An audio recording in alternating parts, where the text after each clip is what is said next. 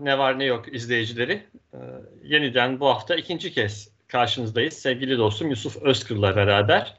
Haliyle gündemin yoğunluğu arttıkça, seçime artık sayılı günler kaldıkça bizlerin de program yoğunluğu biraz daha sıklaşabiliyor gündemin yoğunluğuna paralel olarak.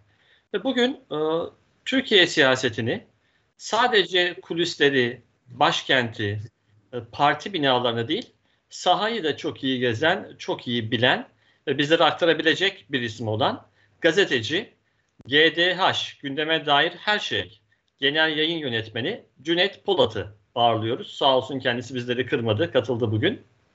Ve hemen ben kendisine e, gündeme dair bence flash bir gelişmeyle bir soru sorarak başlamak isterim. Bugün gün içerisinde sosyal medyada yine bakınırken kimler neler paylaşmış diye Ekonomist dergisinin kapağı önüme düştü. Gün içerisinde bunu paylaştı Ekonomist dergisi ve e, çok net bir kapak iddiasıyla e, çıktı. Çok da böyle bizler açısından doğrudan ilgili bir kapak bu.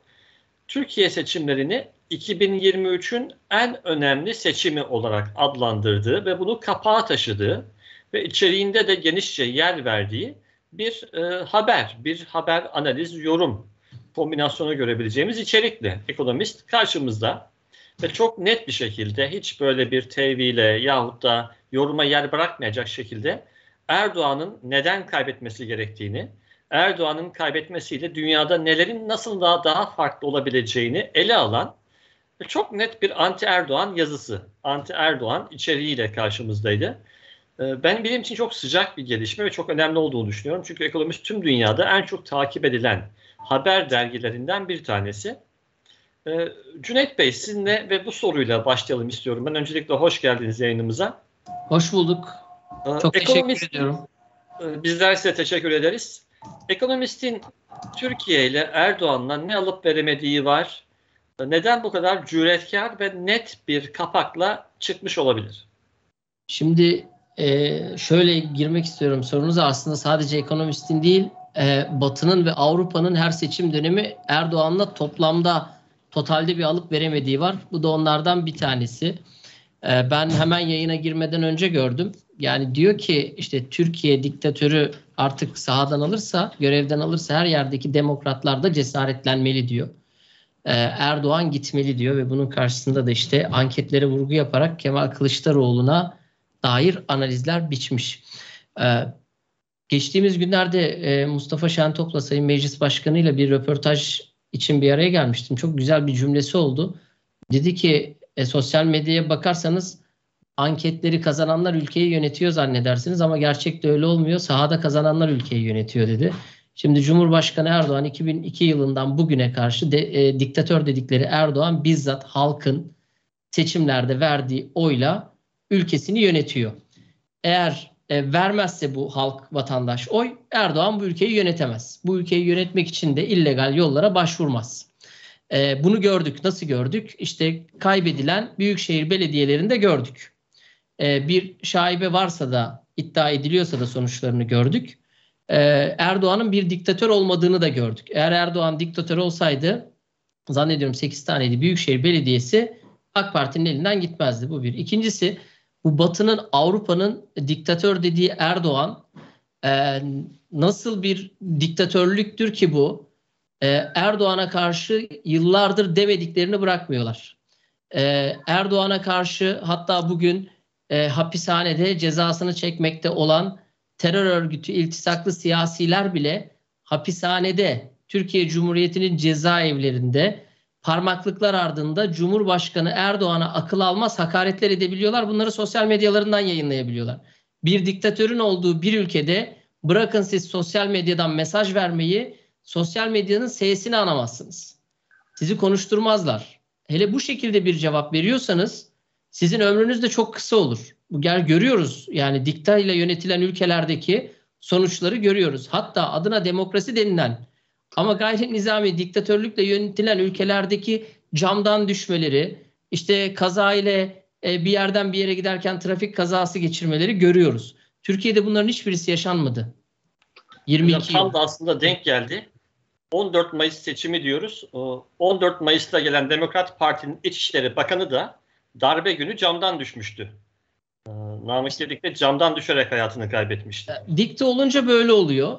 E, diktatörlük böyle oluyor ne yazık ki. Ekonomist e, veyahut da zaman zaman diğer Amerika menşeili merkezli yayın organları, e, Avrupa menşeili yayın organları, Bild gibi işte e, veya New York Times gibi yayın organları, e, bazen Washington Post'lar bu, bu tarz manşetler atıyorlar seçim dönemleri.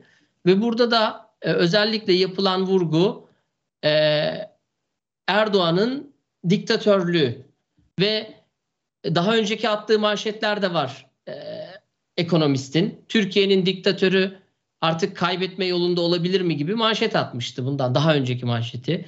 Erdoğan'ın imparatorluğu yazmışlardı.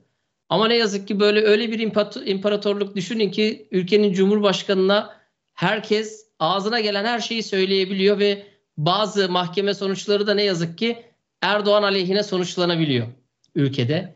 Böyle bir diktatörlük herhalde sadece Türkiye'ye özgü bir diktatörlüktür. Ben e, bu dikta lafını duyduğumda gülüyorum çünkü kendileri de inanmıyorlar. Sadece bu şu halkın hafızasına, zihnine bir şeyi yerleştirelim ve o orada yer etsin. İnsanlar e, bununla biat etsinler. Ne yazık ki işe yarıyor. İşte geçtiğimiz günlerde gördünüz bir sanatçı Hayki Koçepkin bir şarkıcı çıktı dedi ki sahnede işte e, bundan son konserimiz olmamasını istiyorsanız e, seçim akşamı kim oy vereceğinizi biliyorsunuz. 20 yıldır konser düzenleyen, 20 yıl önce esamesi okunmayıp 20 yıl içerisinde ünlenmiş, 20 yıldır kitle edinmiş, AK Parti belediyelerine varana kadar konser vermiş.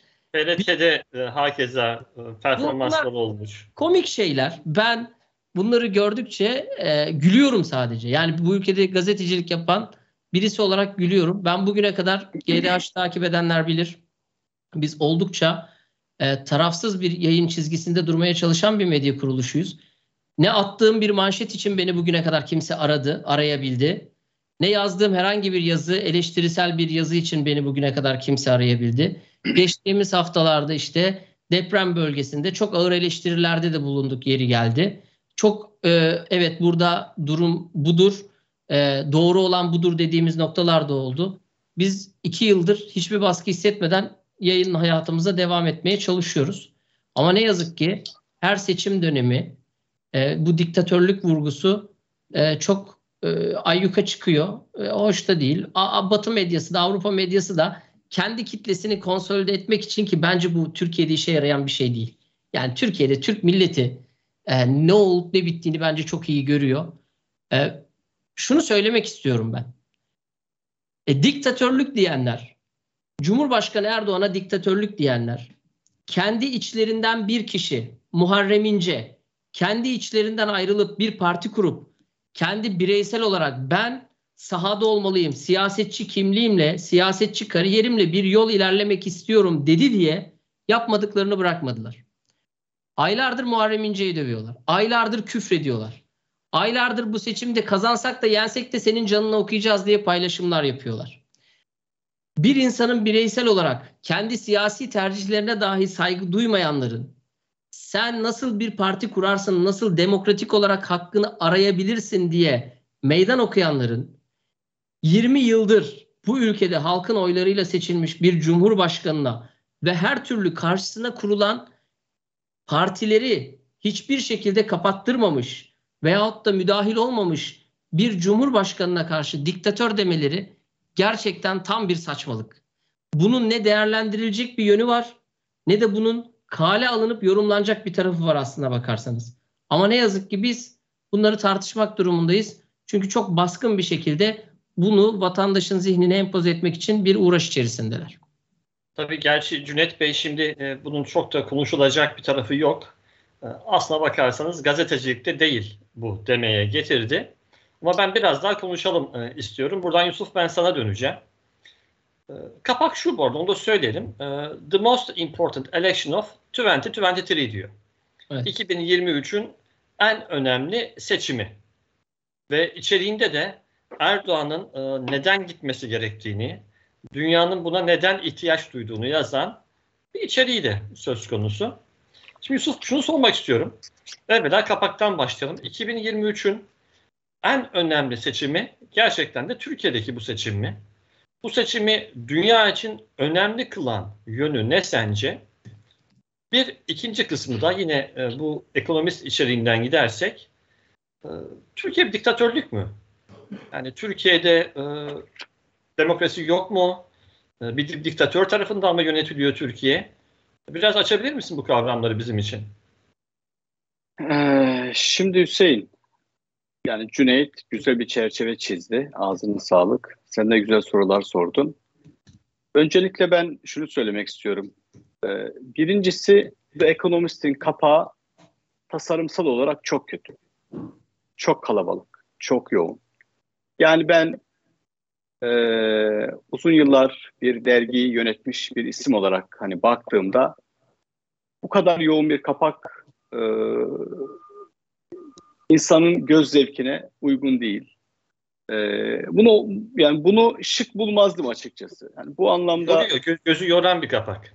Bu anlamda yani The Economist derdini anlatmaya çalışmış, çabalamış ve her seferinde yani başlığı atmış fakat derdimi tam anlatamıyorum diye düşünerek yeni bir şey daha ekleyelim diye düşünmüşler.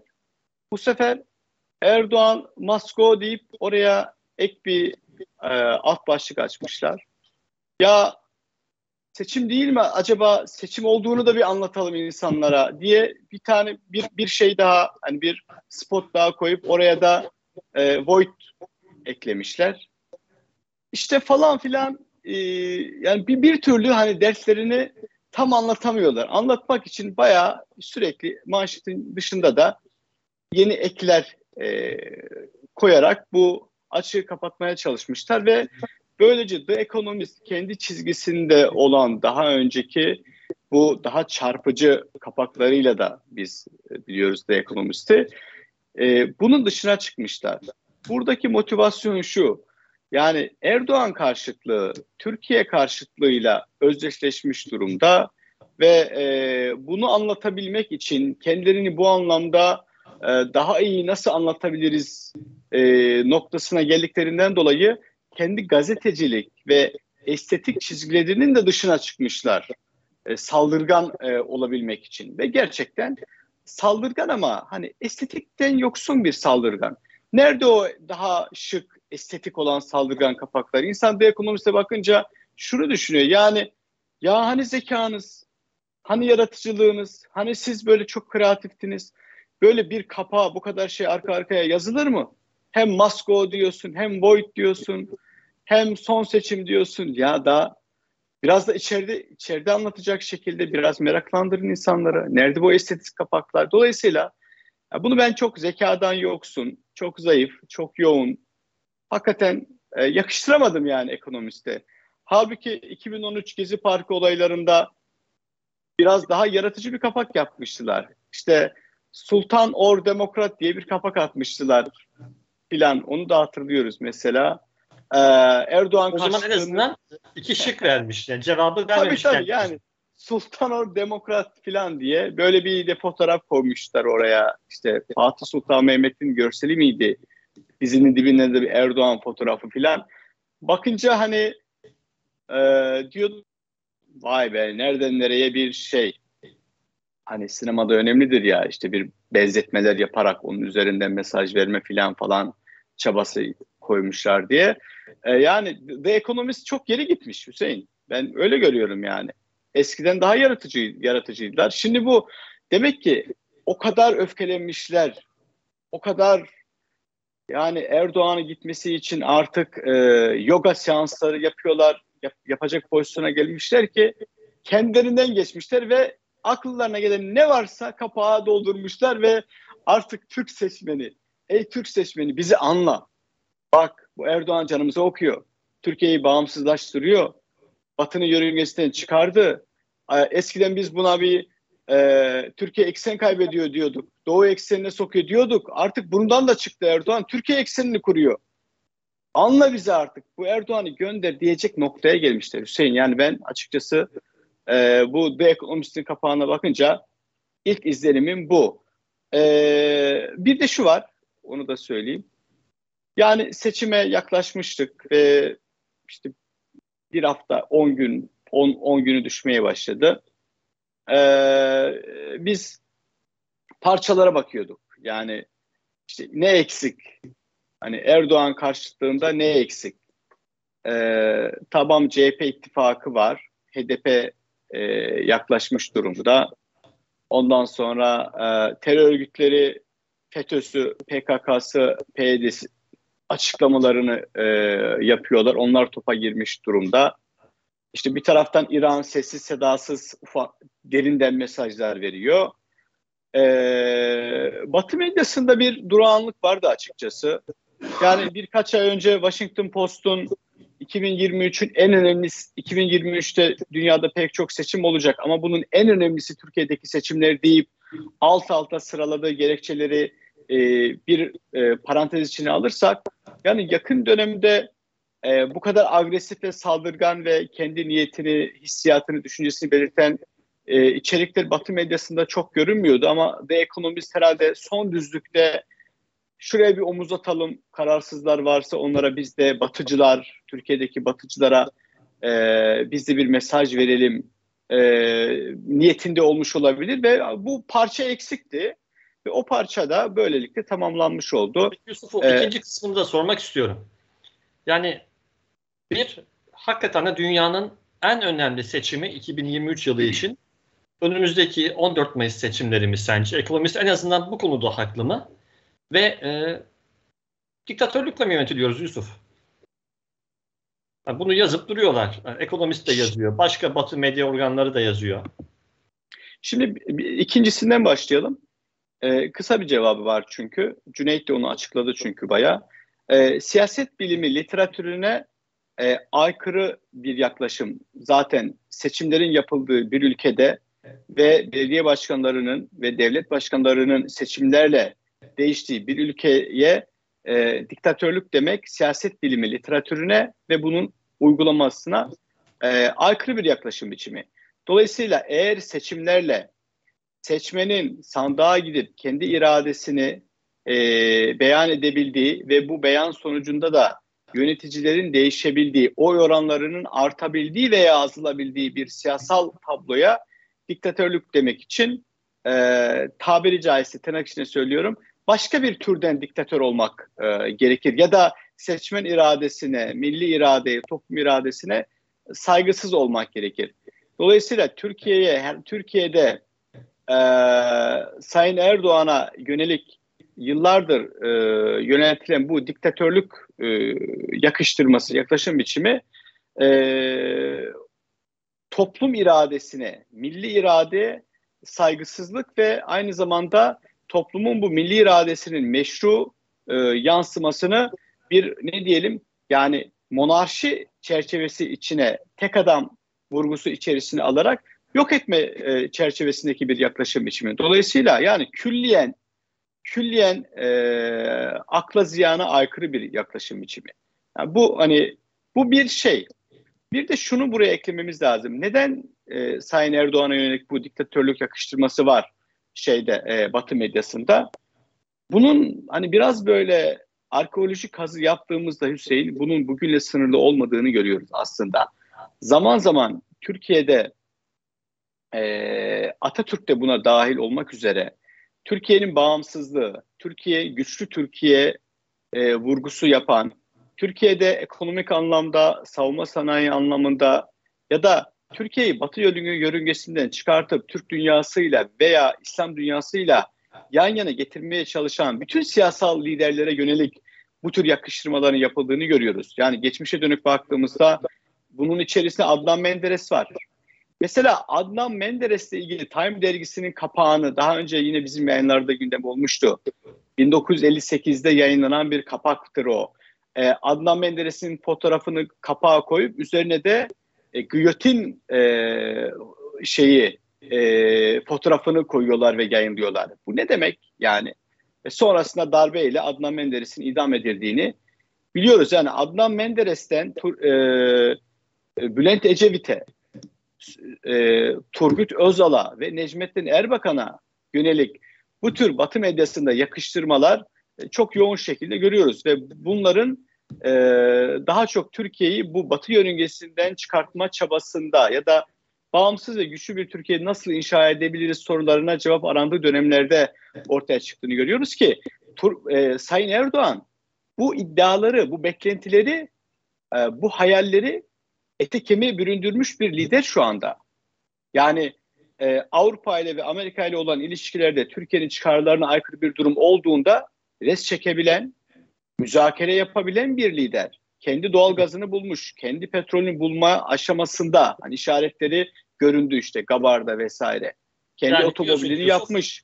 Terörle mücadele konusunda mesele diktatörlük Avrupa, meselesi değil başka bir hikaye var orada diyoruz. Avrupa'nın dayattığı sınırların çizgilerin dışına çıkabilmiş bir e, siyasal aktör Sayın Erdoğan. Dolayısıyla bu yüzden yani Sayın Erdoğan'ın iradesini aslında bunu şöyle diyelim Türkiye Cumhuriyeti vatandaşlarının iradesini temsil eden Sayın Erdoğan iradesini ipotek altına alamadıkları için dayatmalarıyla ona boyun eğdirmedikleri için bu tür söylemler üzerinden bir imaj, e, bir imgeler dünyası oluşturmaya çalışıyorlar ve bunu da hem dünyada hem de Türkiye'de kabul ettirmeye çalışıyorlar. O yüzden masko diyorlar. Yani should go filan da değil yani. Must go. Yani bu kadar e, açıktan kendi beyan şeylerin niyetini beyan etmiş durumdalar.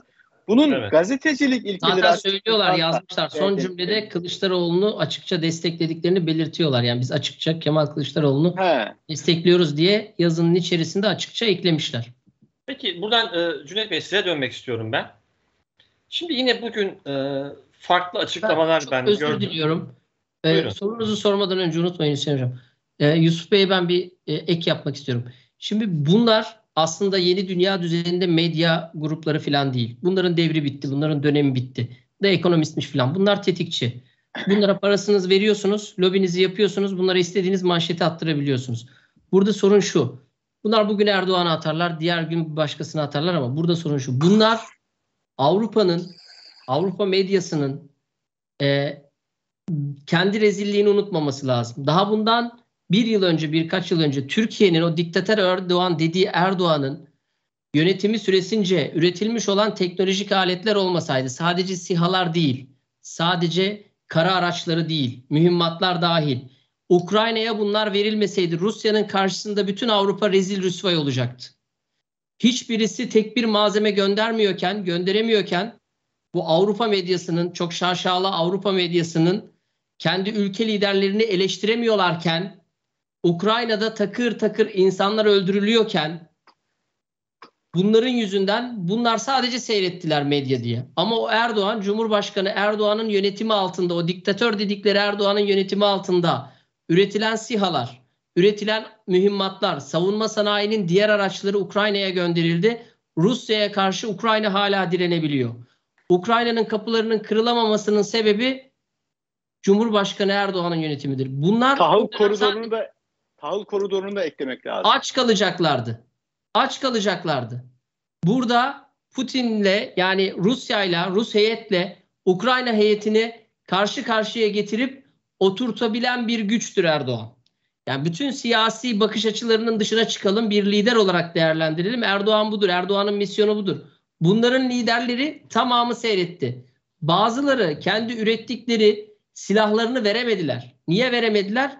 Olur ya teknolojimiz çalınır diye. Ama o diktatör dedikleri Erdoğan hiçbir şeyden çekinmedi.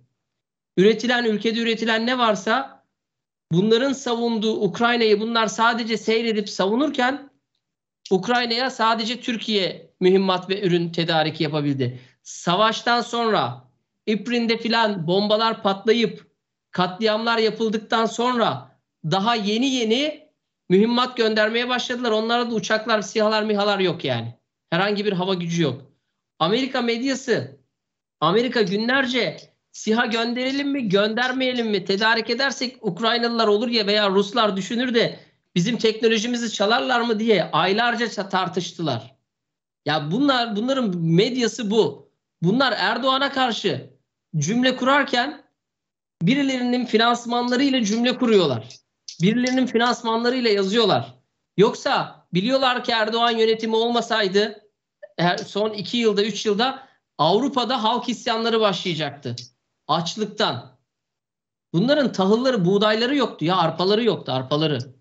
Arpaları yoktu. Yani bu anlamda Dolayısıyla çok net bir net bir çizgi çektiniz Cüneyt ma- Bey. manzara çok net yani bence. Çok net bir çizgi çektiniz. Hüseyin sen Biraz daha Cüneyt'e, şey şuraya da bağlamak Cüneyt'e- istiyorum. Hüseyin Cüneyt'e soruyu sormadan ben bir araya gireyim, bir tanıtım Ama yapayım. konu hakikaten çok sıcakmış. Ben bu kadar beklemiyordum. Şimdi şöyle Buraya geçemeyeceğiz galiba. Şöyle bir kitap, e, benim bir kitabım var. Örneklerle Uluslararası Medyada Türkiye Karşıtlığı adıyla birkaç sene önce yayınlanmış bir kitap ve bu kitaptaki makaleler ağırlıklı olarak Batı medyasında e, Türkiye'ye yönelik, Erdoğan'a yönelik çıkan bu negatif yayınları inceleyen, analiz eden e, bir kitap. Dolayısıyla ben hani biraz önce şeyi söyledim ya, ya yani bu parça eksikti. Bekliyorduk bu parçayı derken e, çünkü son 10 yılda biz bu çok yoğun bir şekilde aslında e, seçim dönemlerinde daha yoğun olmak e, kaydıyla Erdoğan karşıtı propagandayı Batı medyasında gördük. Yani biz bunu e, bildiğimiz bir şey, bil- bildiğimiz yerden geliyor bu şey soru durum. Soru beklediğimiz yerden çıktı diyorsun Yusuf. Tabi bu arada ben e, belki de e, yanlış bir yerden girdim konuya. Çünkü iki iletişimci birden karşımda olunca haliyle de e, ekonomisti kolay kolay bırakmadınız yakasını. Ama haklı ediyor bunu ekonomist onu da söyleyelim. Artık biraz da illallah dedik bu batı medyasından.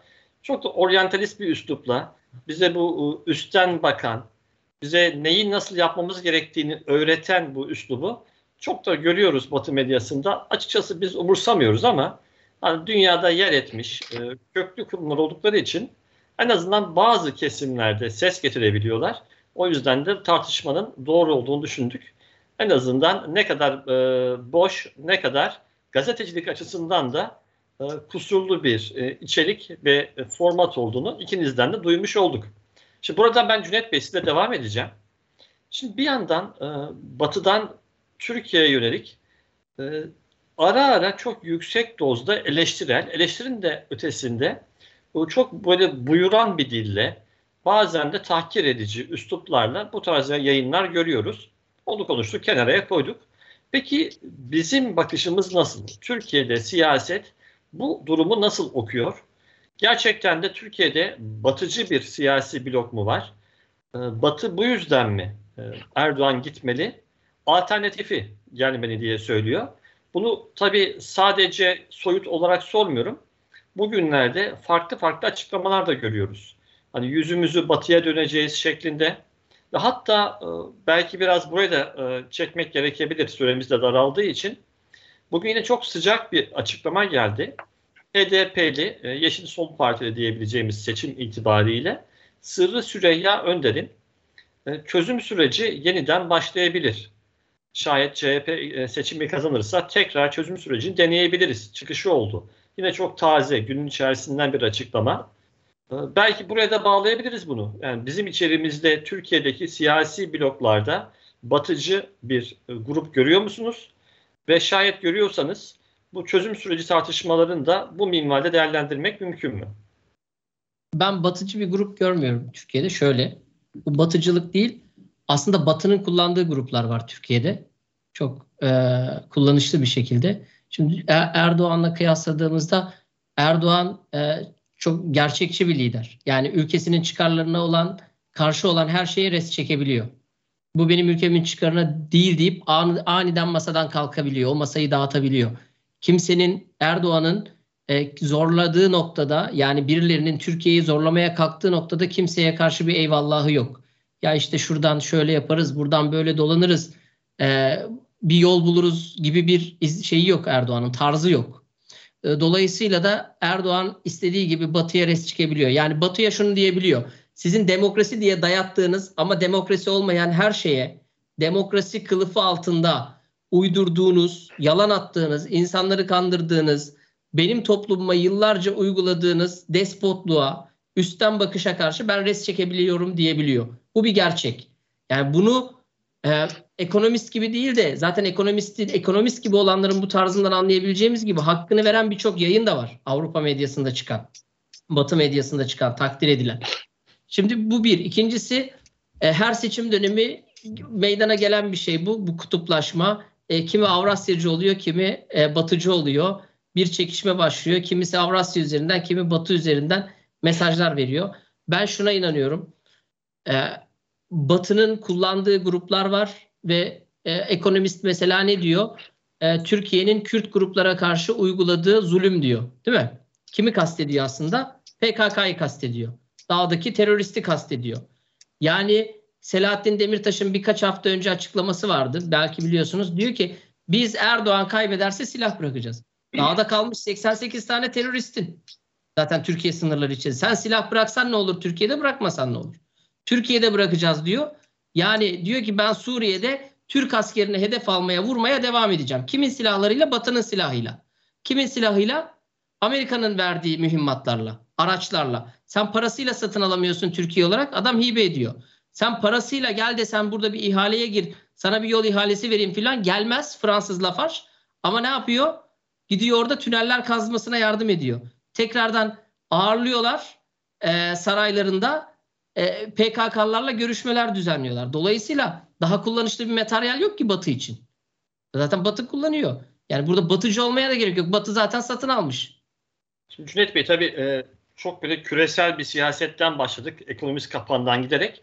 Ama tekrar size dönmeye süre e, yetmeyeceği için ben Yusuf'a dönmeden önce bir soru daha eklemek istiyorum. E, malum önümüzdeki pazar günü İstanbul'da iki büyük miting yapılacak. İkisinin de e, söz konusu partilerin ve ittifakların, Cumhur İttifakı'nın ve Millet İttifakı'nın bugüne kadarki en büyük mitingleri olacağı söyleniyor. Millet İttifakı mitingi Sağda- cumartesine alındı hocam. Onu belirtelim. Evet, e, ikisi de bu hafta sonu ne zaman dediğiniz Yusuf Hocam duyamadım. Millet, Millet, Millet İttifakı cumartesine alındı. cumartesi, Cumhur İttifakı pazar. Evet yani bu hafta sonu cumartesi pazar günleri bu iki ittifak şu ana kadarki en büyük mitinglerini gerçekleştirecek şeklinde bir beklenti var. Ee, peki Cüneyt Bey siz e, hep sahadan bildiğimiz hani ofiste kalmayan sahayı gezen e, bir gazetecisiniz. E, nedir beklentiniz hafta sonu İstanbul gerçekten de görülmemiş kalabalıkta mitinglerimiz sahne olacak. Süremiz daralıyor ama Yusuf'a geçmeden önce bu konuda bir iki cümleyle beklentinizi duymak isterim. Ben son zamanlarda girdiğim her ortamda şunu söylüyorum. AK Parti'nin özellikle e, hükümetin son birkaç aydır üst üste açıkladığı gelişmelere, üretimlere, ortaya koyduklarına baktığınızda e, sahada vatandaşın bu teveccühünü görüyorsunuz. Yani ben eşlik ettiğim siyasiler için de bunu söyleyebilirim. Sahada kendim gözlemlediğimde de bunu söyleyebilirim. Sosyal medyaya bakarsanız orası yangın yeri adeta. Orada bambaşka bir atmosfer var. Şimdi şöyle bir şey yapalım. Geçelim üstünden. TOK yerli otomobil değil mi? TCG Anadolu hizmete girdi değil mi? İmece Türkiye'nin ilk yerli ve milli gözetleme uygusu. Metre alt.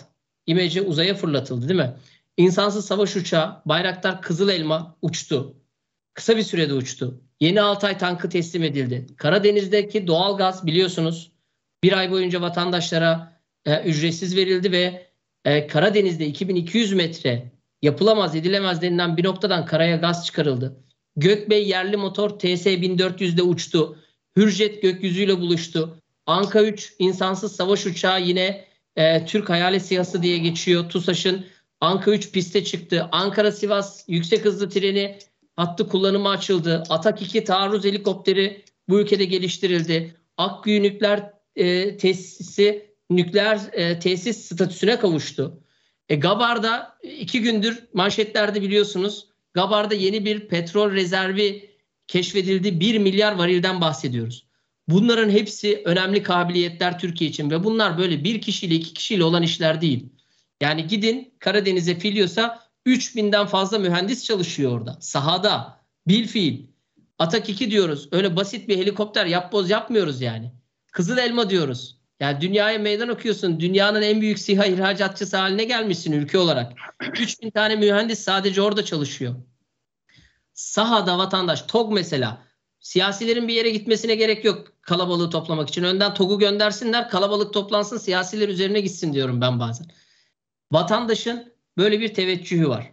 Şimdi keşke olsa biz de gazeteciler olarak ciddi ciddi tartışsak. Şimdi ben bakıyorum neyi tartışacağım ben? Muhalefete bakıyorum neyi tartışacağım? 7 tane Cumhurbaşkanı adayı var. Her biri diyor ki ben Cumhurbaşkanı Başkan adayı olacağım. yardımcısı, Başkan evet. yardımcısı, pardon başkan yardım, Cumhurbaşkanı yardımcısı. Ben diyor Cumhurbaşkanı yardımcısı olacağım. Herkesin kendi alanı olacak. E öbürü diyor ki ya diyor zaten bunlar küçük partiler diyor. Ben bunlara gelin seçime birlikte girelim dedim. Bunlar diyor AK Parti'den yüzde bir bile oy kurtaramamışlar. Ne işleri var anlamadım diyor. Öbürü oradan çıkıyor diyor ki Sırrı Süreyya e, Sırrı Sakık'ın geçtiğimiz haftalarda önemli bir açıklaması vardı. Dedi ki bize kapalı kapılar arkasında neler vaat edildiğini kamuoyuna deklare edilmeli dedi. Sonra kendisine partisi tarafından yasak kondu konuşmaması adına. Evet. E yani şimdi- o zaman İstanbul'da da bu mitingde de Heh. bu seçime zaman artık azaldıkça, günler sayılı kaldıkça siyaset dili biraz daha kızışacak. Bu bahsettiğiniz konuları belki seçime kadar şunu çok düşünüyorum. konuşmaya devam edeceğiz. Bunun sahaya giderek yansıyacağını, son günlerde daha fazla yansıyacağını düşünüyorum. Çünkü vatandaş şunu düşünecek. Bakın ben şimdi sahaya çıktığımda şeyle konuşuyorum. Özellikle esnaflarla konuşuyorum. Dükkanlara giriyorum. Yani akşam yürürken bile çıkıp eve doğru birkaç tane esnafa giriyorum. Şunu söylüyor insanlar. Ya artık olsun da ne olacaksa olsun bu iş ikinci tura kalmasın. Çünkü ekonominin bu ülkede 10 gün 15 gün durması bile çok büyük sıkıntı. Ya vatandaş yürüyen ekonominin farkında, giden bir şeylerin olduğunun farkında, iktidarın bir şekilde e, kalınan zararların, maruz kalınan zararları kapatmak için var gücüyle uğraştığının farkında. Deprem bölgesindeydik biz. 45-50 gün orada görev yaptık. E, gazetecilik yapmaya, aktarmaya çalıştık. Oradaki insanların o e, ailelerini kaybeden insanların bile e, bir duruşları, e, bir anlayışları varken sosyal medyaya bakarsak, amel edersek, sosyal medyaya bakarak bir şeyleri değerlendirelim dersek ortalık kızıl kıyamet. Ama ben sahada isterseniz bağlayalım bunu. Aslında e, sosyal medyanın bize e, aktarmaya çalıştığı o gerçekliğin ne kadar gerçek olduğunu belki de pazar günü mitingde e, göreceğiz. E, Yusuf Tabii. sana dönmek istiyorum. hocam Hüseyin programı. hocam artık mitinglere bol bol taşımalar yapılıyor biliyorsunuz. Otobüsler kalkıyor. Belediyeler harıl harıl insan taşıyor mitinglere.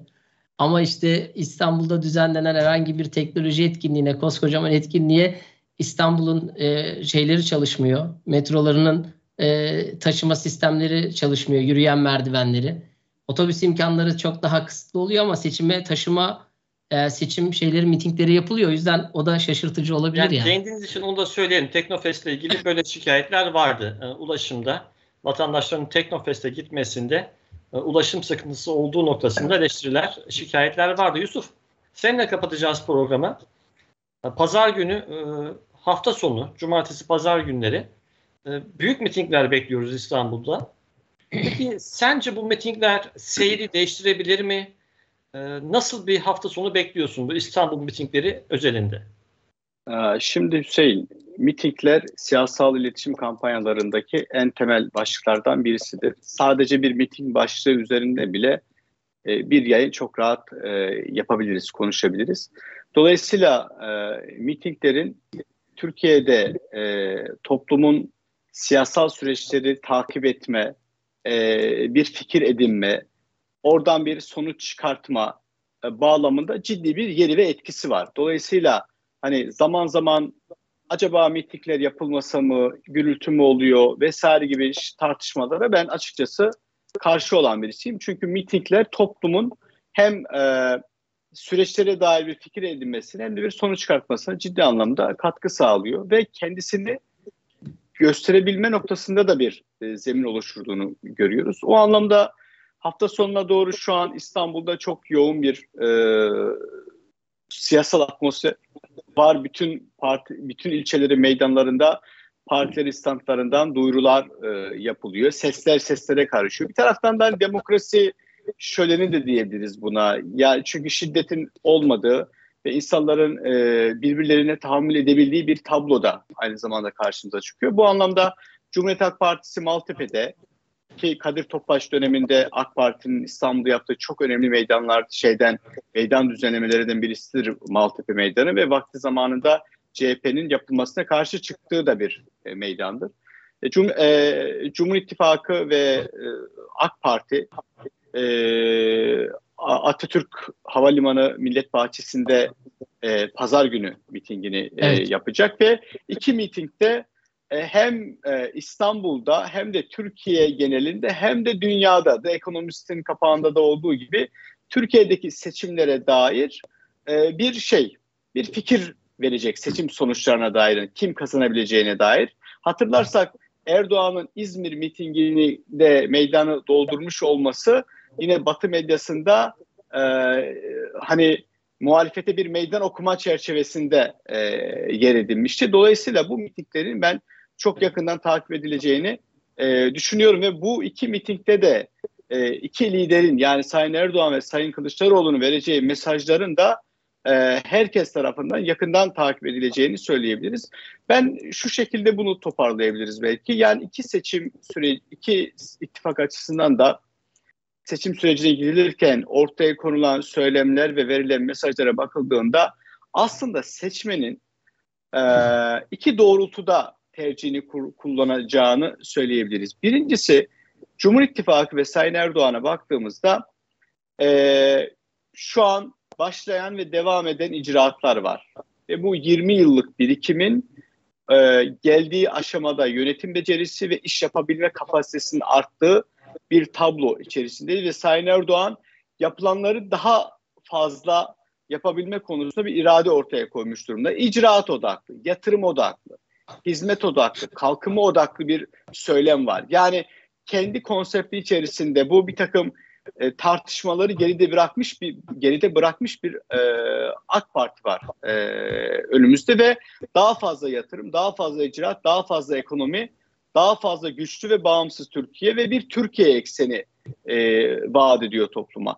Diğer tarafa baktığımızda e, Millet İttifakı ve Sayın Kılıçdaroğlu'nun e, açıklamalarına baktığımızda onun etrafında dönen işte senin de örnek verdiğin gibi Sarı Süreyya Önder'in yeni bir çözüm süreci bekliyoruz e, ifadesi burada önemli. İkincisi Yeşil Sol Parti'nin bir milletvekili adayının Afrin'i kurtaracağız, Afrin'i geri alacağız bağlamında yaptığı açıklamada olduğu gibi ve Sayın Kılıçdaroğlu'nun ben Aleviyim bana oy verin e, söyleminde olduğu gibi aslında seçimden sonra kimliğin merkezinde olduğu yeni bir tartışma düzeni, açılım, kimlikler, Sünni, Alevi, Kürt ve Sayın Ali Babacan'ın Babala TV'de söylediği e, Türk kimliğini anayasadan çıkartacağız ve işte onu, onu ya da Türk kimliğini bir güncelleme yapacağız anayasada bağlamında e, söyleyebileceğimiz şekilde e, açıklamasının olduğu gibi bu eksende bir tartışma Türkiye'yi bekliyor. Aslında seçmen, vatandaşımız bu ikisi arasında bir tercih yapacak. Yani çok da sürpriz değil. İnsanlar bunu görüyorlar, biliyorlar ve buradan birisini tercih edecekler. Ya kimlik merkezli tartışmalara Türkiye yeniden e, geri dönecek ve burada bir arayış içerisine girecek ya da e, tam böyle gaza basılmış ve yukarı doğru giden icraat, yatırım, hizmet, güçlü, bağımsız Türkiye çerçevesinde bir yolu tercih edecek ve e, hafta sonu mitingde de Hüseyin iki liderin söylemlerinde de bunların izlerini rahatlıkla görebiliriz diye düşünüyorum. Ee, çok net bir kavramsal ayrım yaptın e, Yusuf. Bir yanda hizmet siyaseti devam edecek mi? Yoksa e, diğer yandan e, kimlik siyasetiyle mi Türkiye bundan sonraki yıllarını geçirecek şeklinde altında çizmek istiyorum bu yorumu. Ve süremizi biraz açtık. Burada artık durmak zorundayız. Cüneyt Bey çok teşekkür ediyorum. Sizleri biz tabii sosyal medyadan da, yeni medyadan da çok yakından takip ediyoruz. Sokağın nabzını tutmak adına ve sosyal medyanın o yanıltıcı, o algı oluşturucu operasyonlarından sıyrılıp direkt e, vatandaşın sokağın sesini duymak adına da iyi bir misyon bence üstlenmiş durumdasınız. Umarım e, seçim sürecinde ve sonrasında da yeni programlarda birlikte oluruz. Değerli izleyiciler, e, bugün e, burada artık e, süremizi doldurduk. Ama seçim yaklaşıyor, artık günler var. Siyasetin ısısı giderek yükseliyor. Ve son bir hafta 10 günde de tekrar bunu konuşmaya devam edeceğiz. Ve umarız ki bu seçim sürecini Türkiye sağlıklı bir şekilde hiç başka yerlerden manipülasyonlara, oyunlara gelmeden yurt dışından müdahalelere kendisini kapatarak, koruyabilerek kendi iç mekanizmalarıyla götürebilir ve seçim sonrasında da çıkacak sonucu aynı hayırlı şekilde burada tekrar değerlendirmeye devam edebiliriz diyoruz. Ve haftaya yeni bir konukla Yeni bir konuyla demeyeceğim muhtemelen aynı konuyla çünkü konumuz artık seçim. devam edeceğiz. Sizlerle birlikte olacağız.